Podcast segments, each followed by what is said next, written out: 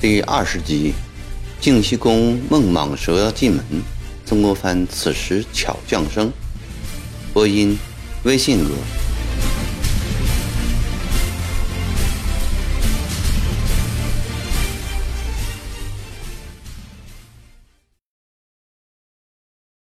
那是嘉庆十六年的时候，曾国藩的曾祖父净西公还健在。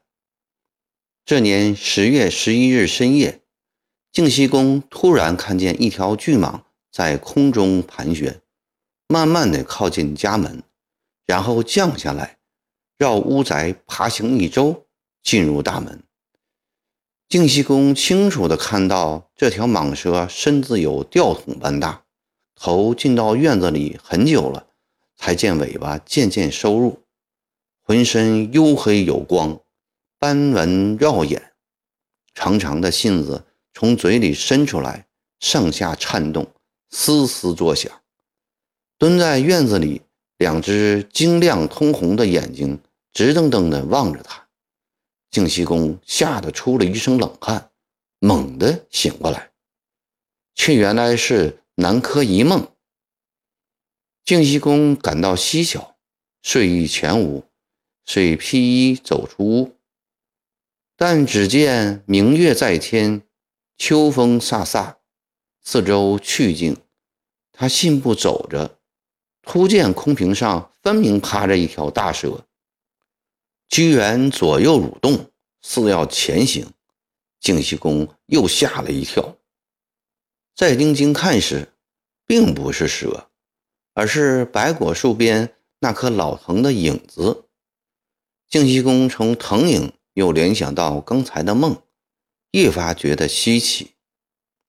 正在凝思时，老伴儿喜滋滋地走过来说：“孙子媳妇生了，是个胖仔。”净西公这一喜非比寻常，赶忙走到长孙的堂屋。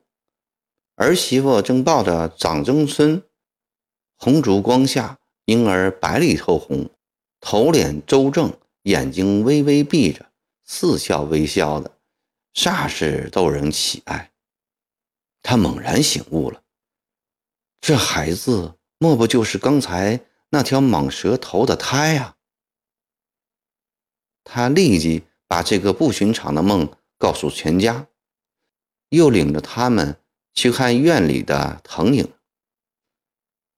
大家都说蟒蛇精进了家门。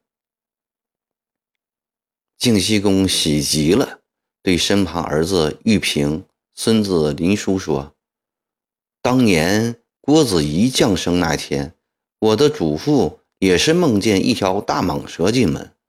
日后，郭子仪果然成了大富大贵的将帅。”今夜蟒蛇精进了我们曾家的门，崽伢子又恰好此时生下，我们曾氏门第或许从此儿身上又发达了。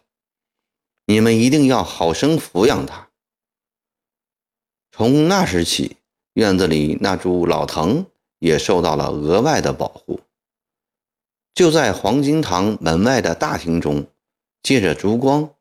曾国藩看见那棵分别十二年之久的古藤，依然青翠如故，心中甚是欣慰。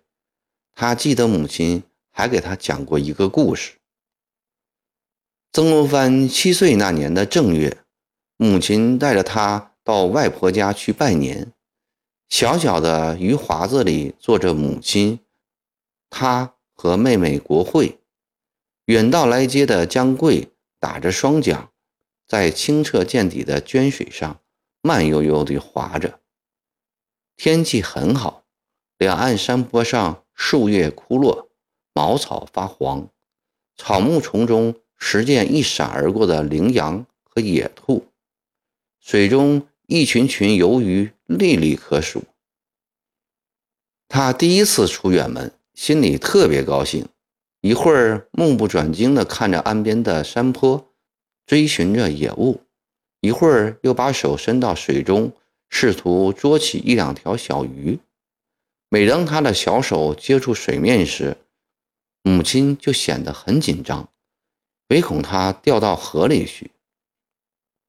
行到一段急流处，船头扬起的水花在阳光照耀下，如同珍珠般发光。曾国藩很欢喜，伸手去抓水珠。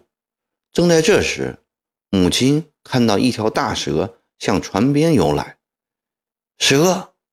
他惊叫一声，脚一滑，倒在船边，船猛然一歪，国藩掉进水中。母亲惊呆了，立刻就要往水里跳，江贵拦住他。江贵正要下河，却见国藩两手死命地抓住一根树干，急得哇哇大叫。船划过去，毫不费力的就将他拉了上来。江贵说：“表弟福大命大，将来必定大有出息。”母亲疑惑地说：“明明看见一条大水蛇游来，怎么会是一段树干呢？一定是那条水蛇变成树干来救宽一的命。宽一本就是蟒蛇精投的胎啊！”到了外婆家，母亲将这段险情一说，大家都说母亲讲的有道理，并恭贺他今后一定会得到皇上的封诰。